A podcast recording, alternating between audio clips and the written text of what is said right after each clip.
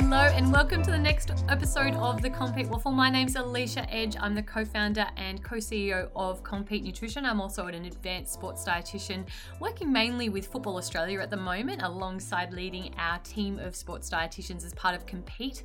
Now, Compeat is a tech startup, so we are busy, busy, busy building um, all the things that we need to really scale our reach and impact to you guys, the active individuals really looking for your best performance. And whether that best performance be on the pitch, in a race, or in life, it's all really, you know, it, it, it's up to you how you define performance basically. So I do need to apologize for the waffle being a little bit uh, not frequent at the moment. Um, you know, it's been a busy time being the co founder of a tech startup is really volatile. It's high stress and um, at times some things had to fall off, and that unfortunately was the podcast for now. But the important thing is, is we're back. Um, I'm feeling really excited and invigorated for this next chapter of who we are chatting to and who we're reaching out to.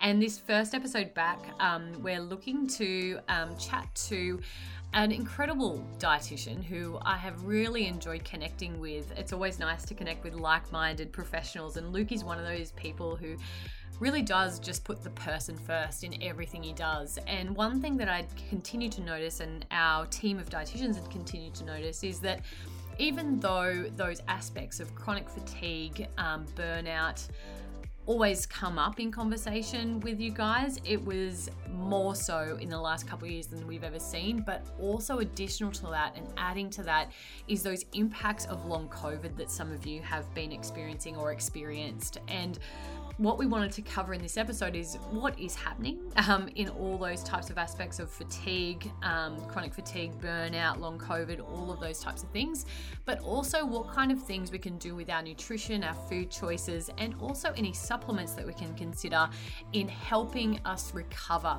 from these types of things. So, Luke was our go to for this reason that he has specialized all his nutrition work within what we consider invisible illness, and he does a great job of um, explaining explaining what that means and what that is in the first part of this episode, so I won't do it now. Um, but the um, biggest thing I think, and the most the pertinent thing that you'll get out of this episode, even if you're not someone who has experienced, you know, that feeling of burnout, chronic fatigue, or even that long COVID, you'll get a lot out of this episode in terms of considering where you're currently at with your food, but also where you're currently at with your life and your capacity to fuel yourself effectively. And it's really important that we don't just base everything on the science of nutrition, but also consider your capacity to shop and cook and prepare food, and even your capacity to tolerate that or even have the appetite for it. It can all vary so much depending on you know, all those things that we're currently experiencing, but also our mental health, our energy levels, and all of those things. So, um, I've loved talking to Luke and connecting to Luke for that reason that he is always considering not just the science, but also how we can actually enact that into a behavior change for you and help to help you to feel empowered with those little behaviors and little actions that you can take on the daily basis to get you towards recovery. Um, so the, basically, I'm going to leave you with Luke because otherwise, I'm just going to keep going on about how awesome he is. And you don't need to hear that. You need to actually hear from Luke. Um, but if you haven't already, you can download our app for free um, just by searching Compeat, C O M P E A T, Nutrition in your app store. It's a free download. All the recipes are free. You can start exploring. And if at any point in time you'd like to upgrade to work with one of our performance dietitians, you can literally just click a button. You get connected straight away, zero waiting time. Uh, and it is taking away that you know standard consult model and opening access to a dietitian to really coach you through those changes um, that you can make over the day, but also working through the challenges that pop up at all times, um, whether that be in the shops, whether that be in the kitchen, whether that be in the training or in the workplace, uh, and really helping you move through that in a way that feels really effective and efficient for you. So um, definitely jump on if you haven't already. And with that, I'm going to leave it there and hand over to our discussion with Luke. Cheers. Thank you so much for joining the Compeat Waffle, Luke. It's such a pleasure to have you on. No, it's my absolute pleasure, Alicia. Thanks for having me. Uh, you are very welcome. We're just chatting about your Victorian days and having a bit of AFL and returning to AFL. So that's epic. It's so fun to see you back in there. Yeah, it's really cool. I'm so glad to be uh, playing when I thought I, I, wouldn't come back, but uh, that's a story for another day. I know. And as a dietitian, you know, it's a bit of a side project, but as we all know, we like getting out there and finding something that we can do outside of that work and, you know, stress life of life, I guess. Yeah, absolutely. Yeah. Now, uh, the reason I reached out to Luke was Luke specializes in a really interesting field um, that has come more and more relevant in my day to day than I ever thought it would. Uh, and that is in that invisible illness side of things. So, can you explain to me what I mean when, I, when I'm saying that invisible side of things when it's about how you're feeling uh, and things that you know may not be always measurable? Yeah, absolutely. So, um, when we use the term invisible illnesses um, in the context where, that we do where I work, um, we are talking about pretty specific conditions, but I guess you could go ahead and say an invisible illness is, um, is any condition that someone would live with where you might be walking down the street, you might walk past them, and you might think they are a, a perfectly functional human being, which I know is a a little bit of a funny statement in itself because everyone's got their stuff, but you might think, oh yeah, cool, they'll do everything that I can do, blah blah blah, and actually they live with a debilitating condition that takes away um, some, if not quite a lot of their capacity. So these conditions that we see quite um, frequently in our clinic and we class as our invisible illness cluster are chronic fatigue syndrome or myalgic encephalomyelitis. Try and say that three times fast. I'm not even repeating it. no. Um, chronic pain conditions. So that might be anything from fibromyalgia syndrome to chronic regional pain syndrome, or pain sensitization is a um, probably the term that we're using more often now. Um, conditions of dysautonomia or autonomic nervous system dysfunction, like orthostatic hypertension, orthostatic intolerance, or postural orthostatic tachycardia syndrome, or POTS, is something that a lot of people are hearing about now um, because of another one of these invisible illnesses that I'll mention, which is our, our long COVID um, or our post acute um, sequelae of COVID. Um, the other ones that we have sort of come across more recently, but they've definitely been there the whole time, are hypermobility spectrum disorders. Um, also known as connective tissue disorders. And one of the really uh, prominent ones of those is Ehlers-Danlos syndrome or EDS. Um, now, lots of our athletic population actually have or could potentially have one of these connective tissue disorders because these people are our amazing singers, dancers, swimmers, gymnasts, all of our really flexible, um, amazing athletes who can do all these wonderful things with their bodies. Um, unfortunately, the people that we end up seeing have have that ability and have had that ability, but they've also had some um, really unfortunate events in their life that have caused those you know wonderful abilities that they have to become things that are now problematic for them um, in their day-to-day life and with their day-to-day capacity. We also work with some conditions that um, really focus on allergy and immunology-based things uh, like mast activation syndrome. Um, as you can imagine, when your whole body's flaring up on you, one of the things that's going to want to protect you is your immune system. And sometimes that can start protecting things that um, or reacting to things that it doesn't really need to react to and that can cause issue as well and all of these conditions can really come together or they can come separately um, they can be something like a long covid which is a post-viral illness or they can be something genetic that's been sitting there and um, and is unmasked by a, a particular trigger or event um, in someone's life that's not really a basic explanation is it but it's probably the best that i can do in terms ah. of um, condensing that explanation, Alicia. Yeah. And I think what you've done is really highlighted how diverse it is and how um, complex it is, particularly as you highlighted that one of these things may not be working in isolation. There might be hmm. multiple mm. things at play.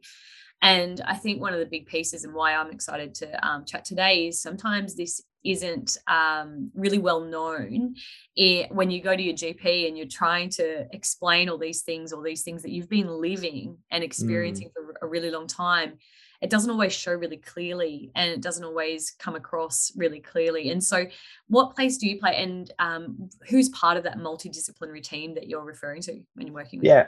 Absolutely. So um, I work at a, a, place called Active Health Clinic in um, Victoria here in Melbourne. Um, and our team is made up currently of uh, exercise physiologists and dietitians. Um, we also have mm, very robust links with psychologists with occupational therapists, with physiotherapists, um, with our psychiatrists. So we're heading in medical direction now, um, gastroenterologists, cardiologists, um, allergists, immunologists, um, oh, yeah, wow. you know, pretty much and rheumatologist is a big one, especially for our, our pain um, and our hypermobile populations, and also geneticists too, if we're heading down the hypermobile route.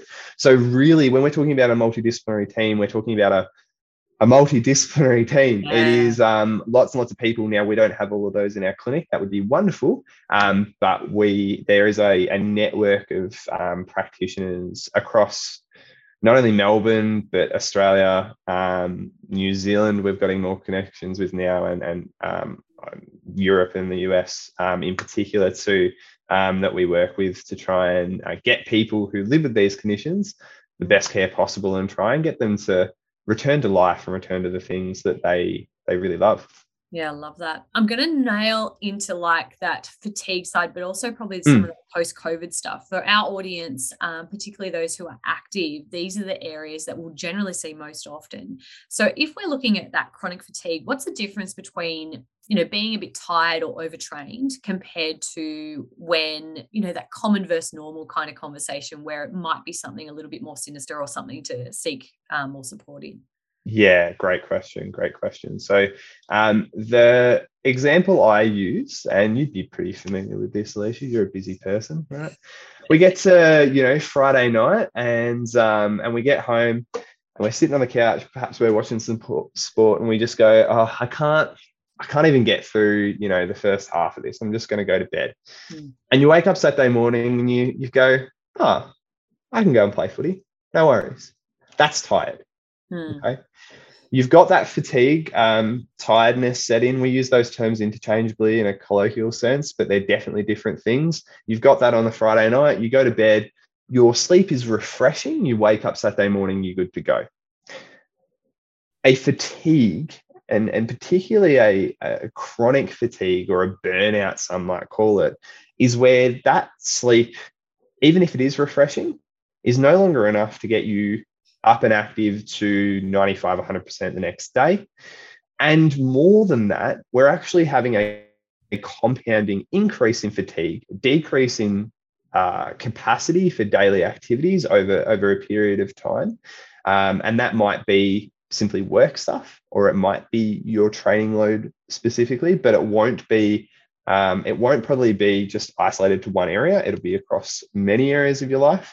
Um, it might be more subtle than this. It might be in an emotional way. It might be with your relationships. It might be with um, a whole bunch of different stuff. You might notice this decrease in your capacity across your life over time that's, um, that isn't renewed or refreshed by sleep, by rest, by holiday. Um, and if it is, to a certain extent, as soon as you jump back in and try and get back to your full capacity, you end up right back where you started. Mm. That's the first sign that people will have that they're actually entering a, a burnout. And after that, progressively into a chronic fatigue state. Mm. I think a lot of us could probably resonate with that, isn't it? Like, particularly yeah. over the last couple of years. Ah, and it has been um, really upsetting mm. working in the space that I do to see how many people who pre-COVID, and I think we've all experienced this to a certain extent, just across uh, across the population, right? Pre-COVID, they were doing so many things. Like I can't tell you how many things, even myself, I used to do in a day or in a week pre-COVID, and then we got into this lockdown spot and we were like oh we're rested we're not doing anything but the toll that that took on us emotionally mentally cognitively has kind of led to this sort of population wide burnout that we're now having to deal with. And then you've got people who are getting infected with COVID and then the flu and then rhinitis on top of all of that. And that's putting this stress. I'm moving around in my chair. This is me getting passionate. And that's putting stress on the body that is so far greater than what um, what we actually have capacity to to deal with in a lot of cases. And over the short term, that, that might be okay, but when we're hitting getting hit again, again, again, mm. um, it's really something that we've got to consider um, as something that's going to modulate how how much we do in our lives and what we what we do in our lives. Because if we don't, we end up where in that state where sleep is no longer refreshing, rest is no longer refreshing, mm. and um, we get into a a cycle of debt with our energy, if you like. Mm. Like you mentioned this, um, the COVID and also just the illness at the moment. Uh, I know our family's gone through the flu, which has been such a time. It's been awful, so right? Yeah, okay, yeah. and we really all tag teamed. It was amazing. Yeah. Um, but I think with the COVID side, one thing I've noticed is, you know, it's one thing to go, okay, I'm unwell for this point in time.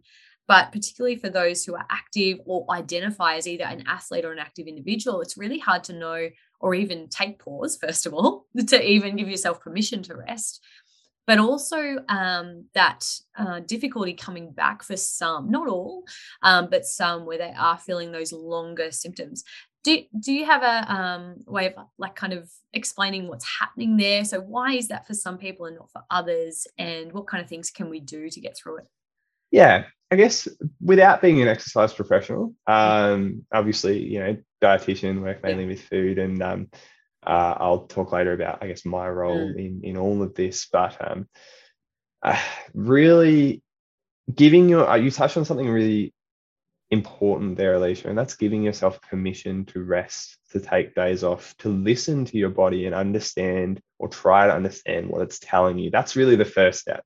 Mm. Um, so, as you said, some, not everyone. Um, I've known people who have kept up their training load during a acute COVID infection and not had any problems with that whatsoever, and, and sort of got through and being fine. And then I've known people, some of the fittest people I've uh, I've ever come across, who it's decimated their ability to to return to training two three months down down the track. Um, and the first thing for those people, if I can just think back to some examples that I've worked with, is giving yourself permission to actually go about um, resting, go about listening to your body and understanding, okay, well, um, sometimes we can push through some stuff, but perhaps this isn't the time to do that. Um, the second thing is really finding a, um, a baseline. So finding whatever stage in your um, whatever stage in your journey you're at with your fatigue finding what you can do in a day that isn't going to cause you to worsen that fatigue in days or weeks following. Um, now again not being an exercise professional i'm not going to suggest how you might actually go about that. I, I work with 13 wonderful eps who would be more than able to to help you in that journey but it, it, does take some trial and error and it mm. does take some um, some tracking i guess of what you're doing which as athletes or people who identify as athletes we're probably pretty used to doing um, knowing you know what we're actually doing with our training loads and our volumes we've got to extend that sort of um, that sort of tracking that sort of understanding to the rest of our our lives our work our social contact um, and importantly for us alicia our food intake and what we're actually doing to nourish our bodies. Because in times of fatigue, one of the things that I've noticed across the last three years is that the energy that we are allowing ourselves to consume from food when we're in this fatigue state, when we're trying to replenish our bodies in a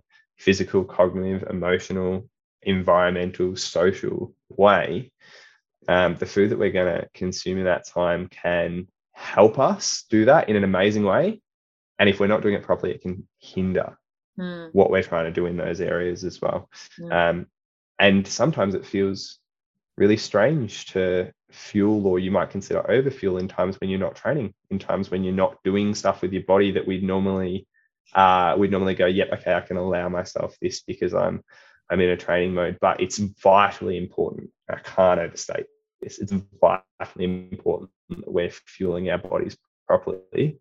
Um, in this time while we're identifying that baseline is while we're trying to to come back from um, from what this infection, what this what these symptoms are, are, making us feel. Yeah, now is not the time to restrict, and that's something I repeat often in injury as well. Uh, it's a really common thing, particularly if you've always been someone who is active or in that athlete space all you've ever known is movement and you probably have a relationship with food that is very much equating well if i train i need to eat or if i eat i need to train. And that is very much how you have always thought about food and it's just naturally kind of happened. So when you get rid of that training, it can be really threatening and really uncomfortable to then even try and give yourself permission to fuel and permission to eat um, without that. But your body is working very hard, even if it's a different kind of activity than you're used to, to recover and get yourself better. So, yeah, that um, need to not restrict right now. It's not the time to restrict. Um, that's really exactly right. Yeah, that's exactly right. And if I can be a little bit technical for a second, mm when we're looking at this um, this idea of a chronic fatigue, whether it is driven from a long COVID perspective, whether it is driven from a another viral illness or an overtraining over an extent of time, your central nervous system is actually under so much pressure that it's causing your body to to not function in the way that it, it normally would. Mm. Um, we we nourish our bodies through food in, a way to allow ourselves to recover from that that nervous system pressure that that fatigue that the nervous system is experiencing. Just like you would when you go through um, a certain training block where you're you're trying to to contribute to that that nervous system fatigue. We've we, we've we've done that in another way or over a period of time with our training whatever the cause might be that is too much. Mm and it, that may not be our fault and that might be a really hard thing to come to terms with um, as someone who you know generally has control over how their body feels um, and this goes back to the identity conversation that we had briefly before doesn't it? Um, it it's going to this sort of thing is going to impact how how we feel or who we feel we are hmm. and i just really want to want to say and this isn't the technical part but this experiencing these symptoms doesn't doesn't change who you are as a person. Mm.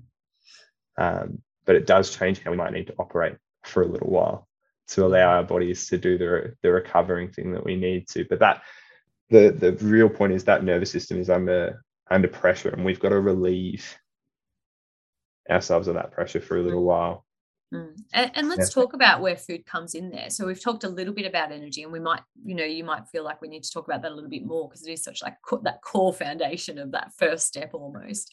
Yeah. What other things can we do in times of, you know, fatigue, you know, on any level of that spectrum, um, but also in times where we do feel like there is a really big recovery piece here in whether it be long COVID, whether it be chronic fatigue or overtraining, all these types of things. What pace does food have in that recovery, and what kind of things can we trial both in food and there might also be supplements and things that we add in as well.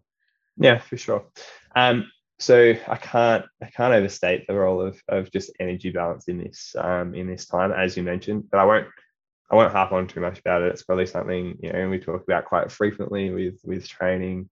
Um, it just needs to be we need to we need to deliver food to our bodies in a way that is going to be sustainable over this period of fatigue. And I mentioned sustainability because at times during this fatigue, you may feel like it is physically impossible for you to get the amount of food in that you need to. You may feel like um, the types of foods that you're leaning towards are really inconsistent with your normal dietary pattern, what you'd normally consume uh, to fuel your body for for your training or just your everyday life. Um, I just want to assure you that at this time, that is perfectly okay.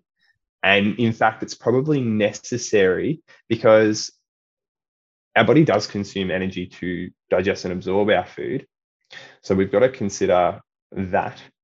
We've also got to consider that the preparation, the cooking, the shopping, all of that sort of stuff that we'd normally do to have that really, well rounded, well balanced diet that we might be so used to and really thrive off, that all takes energy. And that's really hard. And right now, your body is, is struggling to have the energy potentially to just like get up and down the stairs without feeling like you need to take a break for five minutes because you're short of breath or you know, any number of examples. So first things first, if you're leaning towards options with food that are not your usual, that is okay. We need to take advantage of the things like our ready to eat meals. We need to take advantage of things like our, our snacks, um, like our easy to grab options. We need to put them in places that we're going to be for long periods of time while we are resting. So when it becomes time to eat or when we feel those cues, we can get to the food easily and we're not going about skipping meals or snacks because it's simply too hard. Um, so I guess uh, without going into it too much more than that, that would be the most important thing we can do with food and using um, some of those tools and strategies, which we'd call fatigue friendly food strategies, um, to make those changes to your your diet, the mm. food that you are um, consuming on a day to day that you need to to get you through this time, and make sure you're consuming enough energy. It's mm. not just going to be about the the quality that will come. That will come later.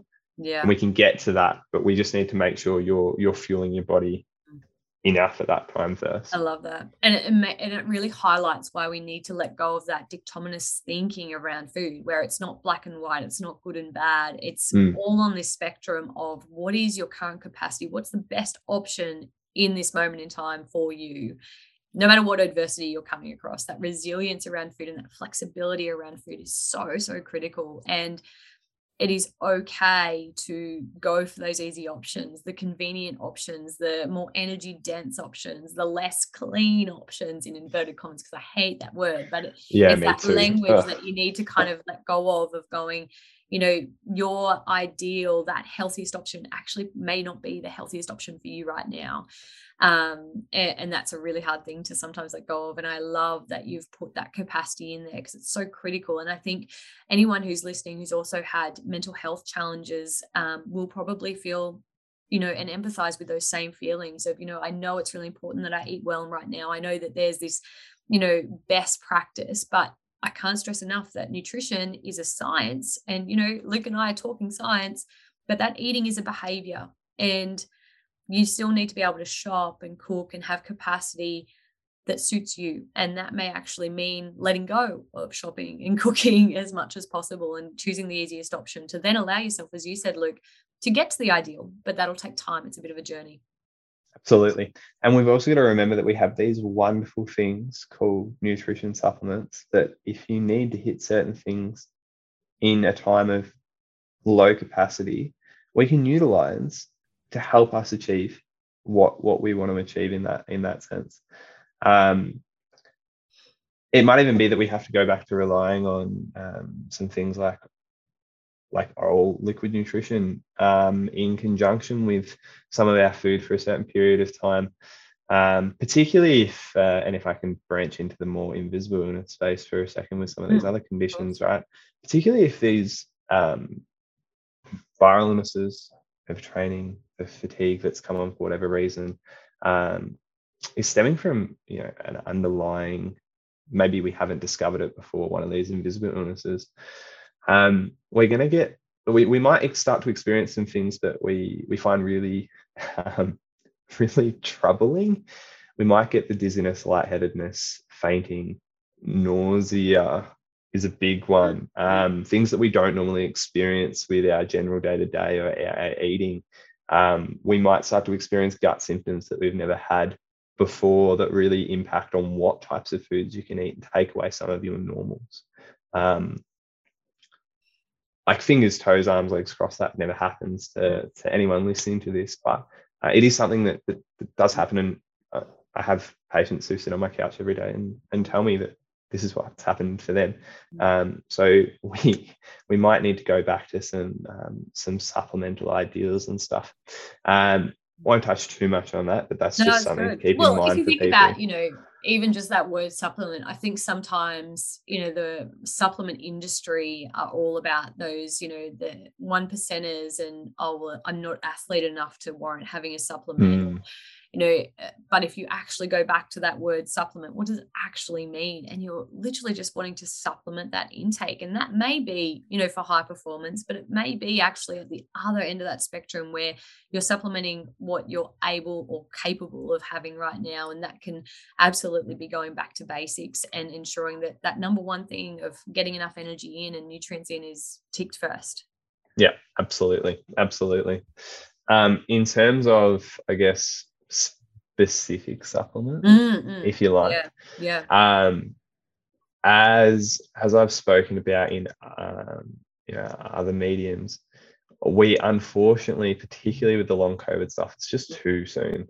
Um, we don't have anything really solid. There are particular um, people worldwide who are going down particular um, routes for supplement protocols and stuff. Um, we are researching a couple of really, um, really general supplements. Like it's nothing fancy. It's nothing new that we're sort of you know, bringing out of a lab somewhere and going, yeah, this is going to help people. Um, we're looking at vitamin D. Yeah. We're looking at omega three. Yeah. We're looking at vitamin C. Um, yeah. And we're looking at a couple of um, a couple of spices. So mm-hmm. your your general sort of touted as anti-inflammatory, mm. and I've got my quotation marks up here, but there is some there is some evidence to support um, that things like like turmeric um, can have those effects. Mm. Um, nothing huge, nothing that's game changing. These are sort of the one percenters, but for, particularly for people who are suffering um, or living with uh, COVID symptoms longer term, it mm. seems like things with anti-inflammatory properties are helping them. Um, so you know those those vitamin D doses, and um, that's mainly in people who are vitamin D deficient. I'll just mm. caveat, um, but they seem to be helping increasing omega threes as well, um, and our unsaturated fats in in in a more general term seem to be helpful, and that makes sense by extension from a nervous system health perspective. You know, the, all those fatty acids are what are what really protects and supports our nervous system function. Mm. and then the vitamin C stuff. Um, yeah, there's lots out there on that, but nothing that I'd be sort of, um, you know, I'd be comfortable saying it to, to patients mm. because it's pretty harmless. Yeah. Um, but nothing solid that says this much vitamin C is going to give you this sort of benefit in the research just yet. Um, but those are the type of things that we're looking at at the moment, and hopefully um, there'll be flow and effects for people who live with non-long COVID chronic fatigue and some of these other invisible illnesses down the track. And that's been one of the silver linings, I guess, from the pandemic for us is that um, people are actually taking uh, notice and paying attention and, and doing research into the symptoms that our patients have been experiencing. Um, I mean, I haven't been here for this long, but uh, for 14 years. Mm, exactly right. And, and, actually listening to those stories, I, I yeah. think it's a really key thing, right? Um, you know, in Western medicine, I think there is that tendency to go, I can't see it, I can't measure it, and so therefore I can't treat it. Yeah. Whereas there's now this listening of going, hang on, there is more to this. I I can listen and we can actually do some things in other areas that you know um, and an openness also to research dollars which is a really big thing as well. Um, yeah. And there's been none of it right mm. until until all this long covid came up. Um, I actually have a presentation that I'll give to patients um, in our in our group settings that goes through, I guess, the research that's been done on some of the more um, I call it I call it diet myth busting, but really it's just like gluten free, dairy free, mm-hmm. keto, like some of those more um, you know common diets that people will try and attempt to, to help with you know mm-hmm. a lot of things, but some of these invisible illnesses. And um, and I I've done a, a, literature review on on each of those to see where chronic fatigue or chronic pain has actually come up in each of those. And there's um, most of them have none like yeah. nothing. I think for keto, there was one pilot study with three people, um, but they didn't even get into ketosis. Like it was yeah. really, really low or no, um, no research into it yeah. whatsoever. Um, and that's that's disappointing for us right now, but it's really exciting. Mm. Um, and like I said, one of the only silver linings to come from this whole yeah. thing is we're actually getting people interested in, in the research in it now let's talk about that inflammation side of things, right? I think mm. that's a term that we toss around quite comfortably in this conversation. And it's probably a term that's tossed around quite comfortably, maybe too comfortably in social media. 100%. What do we actually mean by inflammation? Um, and when is it a problem? But also, what do we mean by anti inflammatory um, and anti inflammatory foods? So, really, it's a really interesting question because I think if you ask most people, they'd shrug their shoulders, right? Mm. Um, yet we use this so, yeah, so commonly. Um, so commonly. So I guess for me, uh, when I'm thinking about inflammation, inflammation means a couple of different things.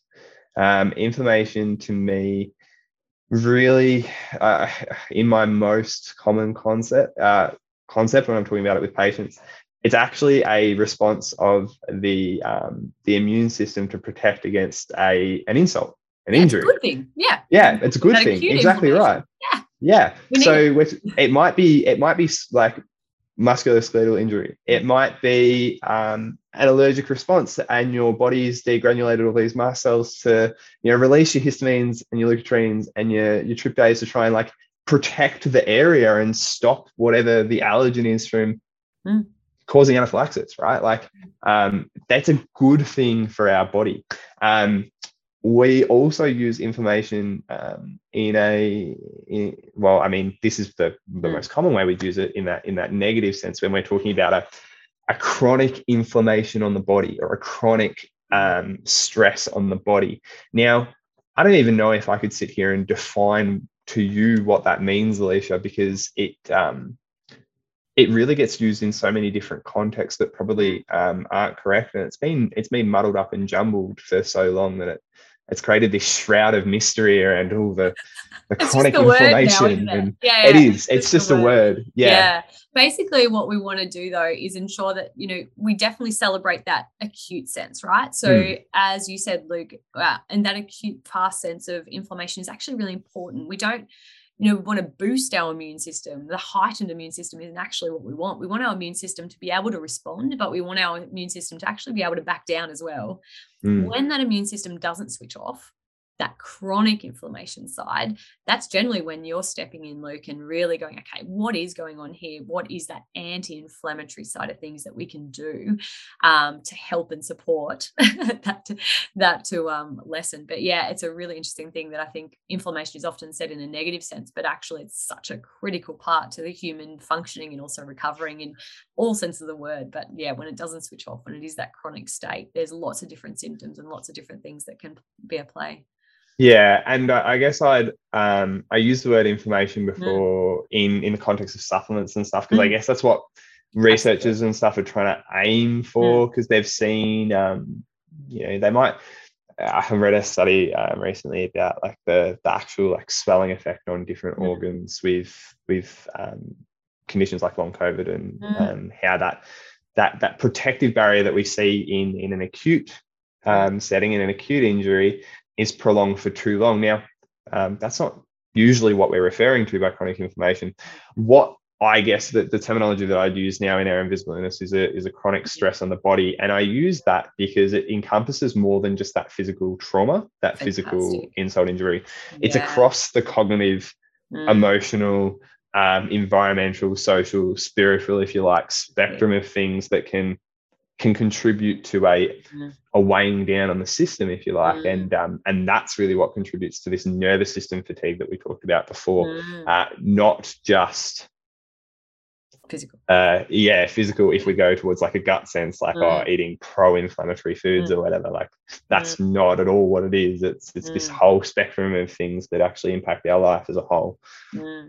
Yeah. So basically, if you hear that one thing can uh, solve your inflammation, you can probably call BS. Uh, yes, thank you. Yes, that's exactly right. Because it isn't that simple, unfortunately. We wish it was. Yes. Yeah, that would make things a lot easier. Now, I also work with um, a lot of athletes with chronic um, that pain, really, uh, in all spectrums. I've got um, para a para athlete in particular that's in my mind who is in awful chronic pain constantly. Sport is actually, you know, really the only thing that um, eases that pain or at least distracts her from that pain. Um, and Yeah. but we've also got chronic pain in um, the injury sense as well, where you might just play through or you might just um, insist, like you're doing a little bit, Luke, in your AFL. Like I'm injured, but I am definitely still playing. Um, so, in the pain sense, are there things food wise or supplement wise that can be utilized or considered?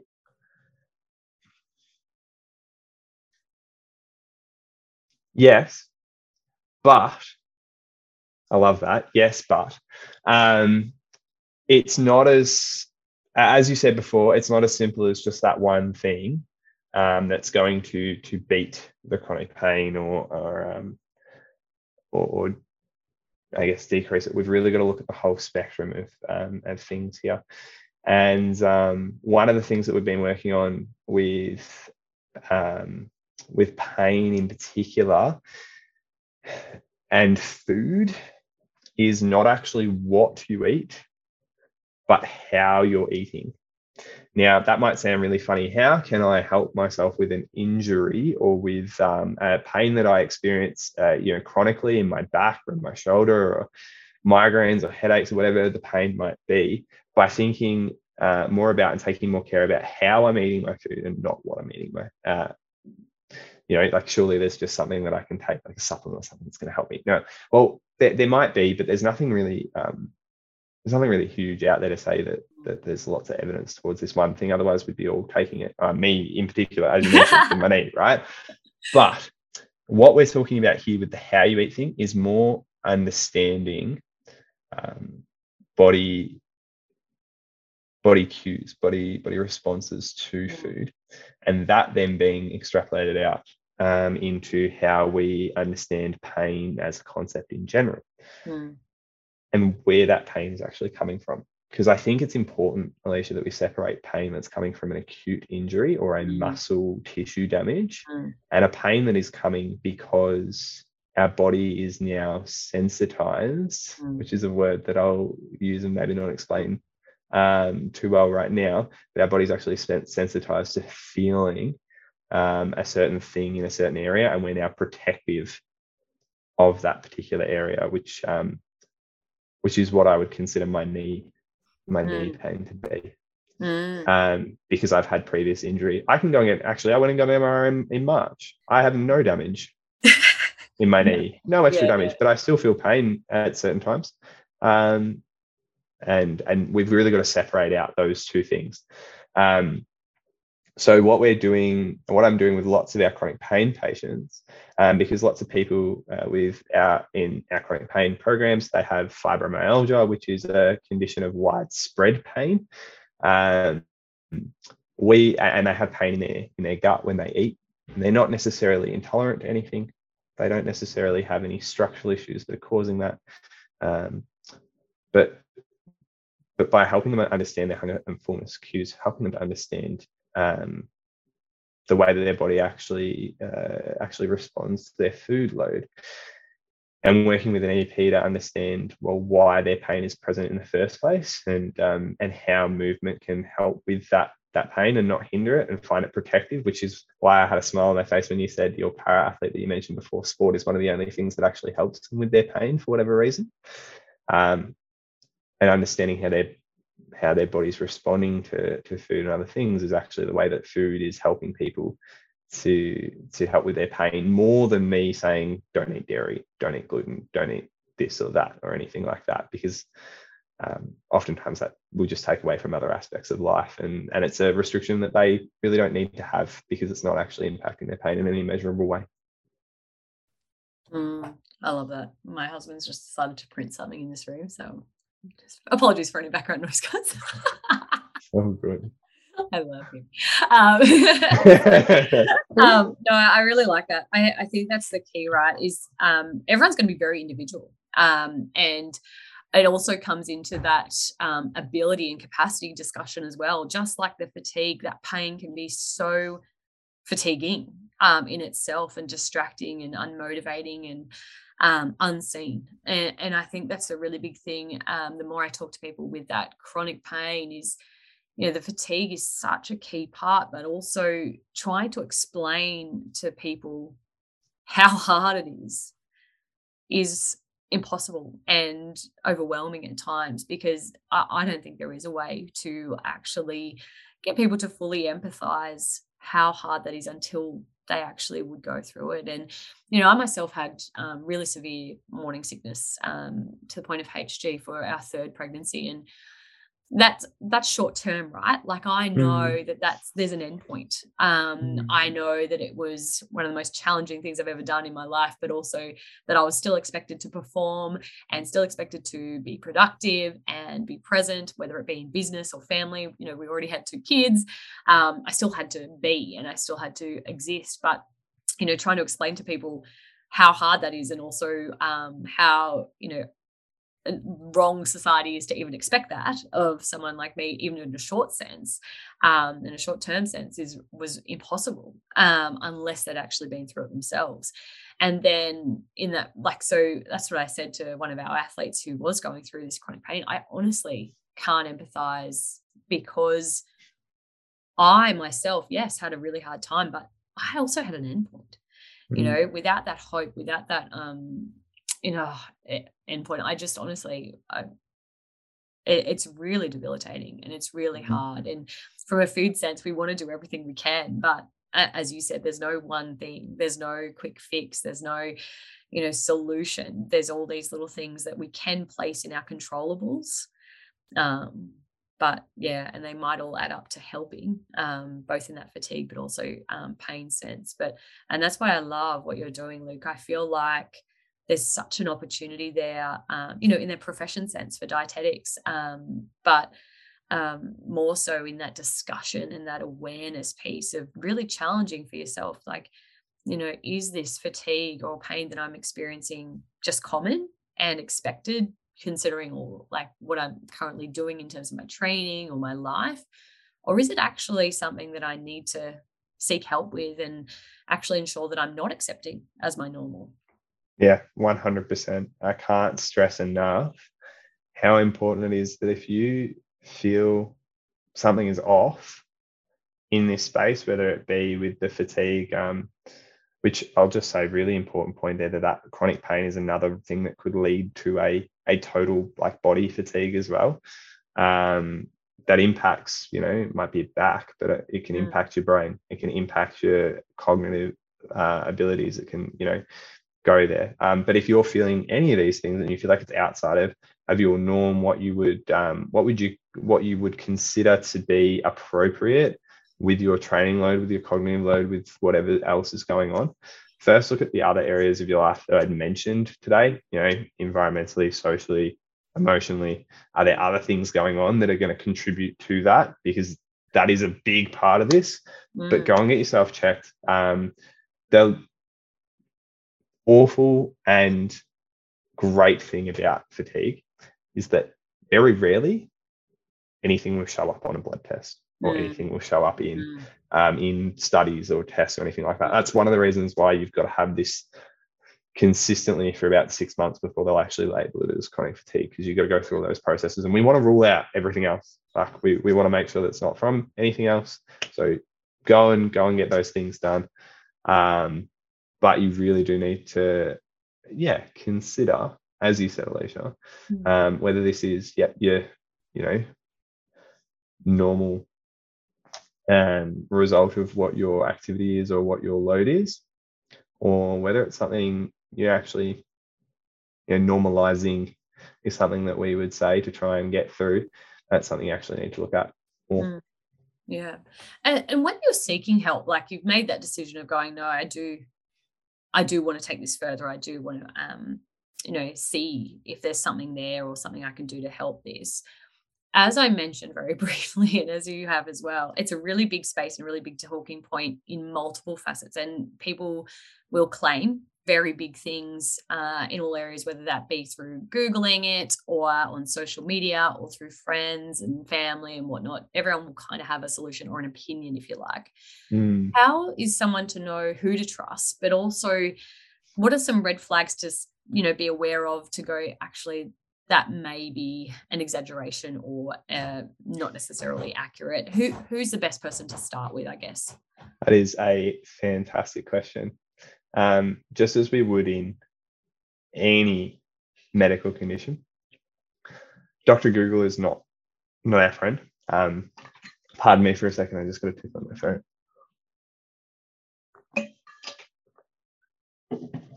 Yeah, Dr. Google is not our friend.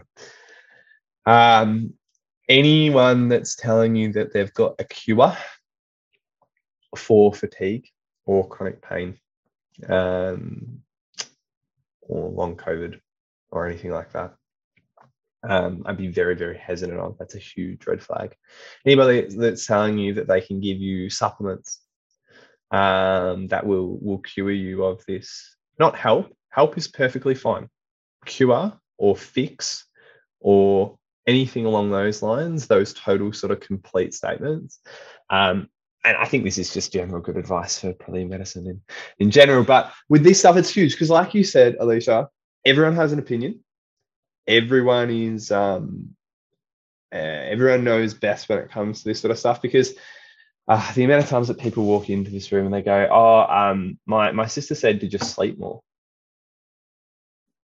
and I'm like, if you if you could just sleep more and get rid of this, you wouldn't be here. You wouldn't be spending money to come and see me to understand this more and try and figure it out, right? Um, so anything of that nature, um, and it can be really hard to hear those sort of comments. Oh, you just need to rest more. Or you just need to, um, you know, um, go and see this this person or, or that person, or get on this supplement or whatever, um, and you and you'll be perfectly fine. I think everything in this space is more nuanced than that. Certainly, um, first place to go is uh, your GP. You have to you have to go through that process to get those preliminary blood tests, see if you know there's anything sort of organic going on. Um, and then seeing someone who is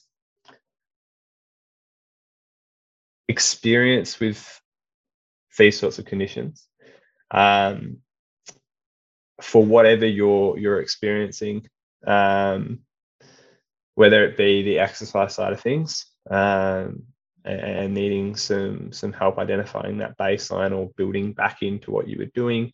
And it be an exercise physiologist or um, you know like obviously that's that's my bias because that's the people I work with but um, you know there are other other professionals who do that sort of stuff as well. Um, but that would be the first protocol mm. and when you when you when it comes to having trouble with nourishing yourself um, then a dietitian needs to be your first port of call um, but there unfortunately aren't a lot of people at the moment who are experienced with this stuff and who do it um, with you know the majority of their patients. Like um, we see, maybe over 99% of people at our clinic here um, live with these these conditions. Mm. and obviously that's the the ideal, but they're with they're few and far between. Um, so you know that's something that I'm really really strong on.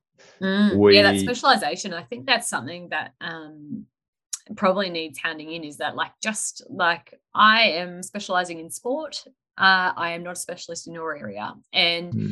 uh, I think even if you have tried to chat to a dietitian or a GP and you haven't felt heard, Mm. It's okay to seek out a different option. That doesn't have to be your endpoint. That doesn't have to be your decision. Or I, I've tried a dietitian and they don't work, or the GP didn't listen. You know what? You probably saw the wrong one. And mm.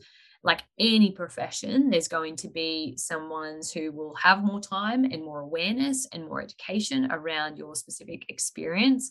And also, you want to find someone, particularly if you are experiencing that fatigue and pain that actually understands and can empathize with that experience and want to listen and want to know more.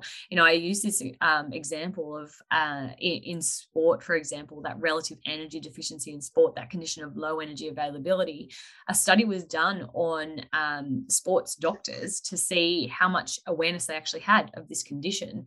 And it was found that it was only about 30% in 2014, 2015 actually knew about or were aware of this condition. And so it just goes to show that even though you might be going to someone and thinking, okay, I'm going to get a solution, it may be a harder road. And I hate that that's the case. Mm. I, you know, that that does really suck, particularly with how much time it might have taken you to even have the the bravery to go and um, do that first step, um, and then to hear that you might have to do it again or that person might not have been right that's really really hard and i, I totally accept that that you know that is a really sucky position um, yeah. but acknowledging that you can seek help or seek someone else um, is completely um, encouraged almost absolutely and i can honestly say that uh, most of the patients that come through my doors have mm. seen a dietitian before mm. they've seen an ep before they'll have mm. been to multiple different gastros or mm. Um, other specialists or gps even um, to try and find someone who will listen, who will mm. hear,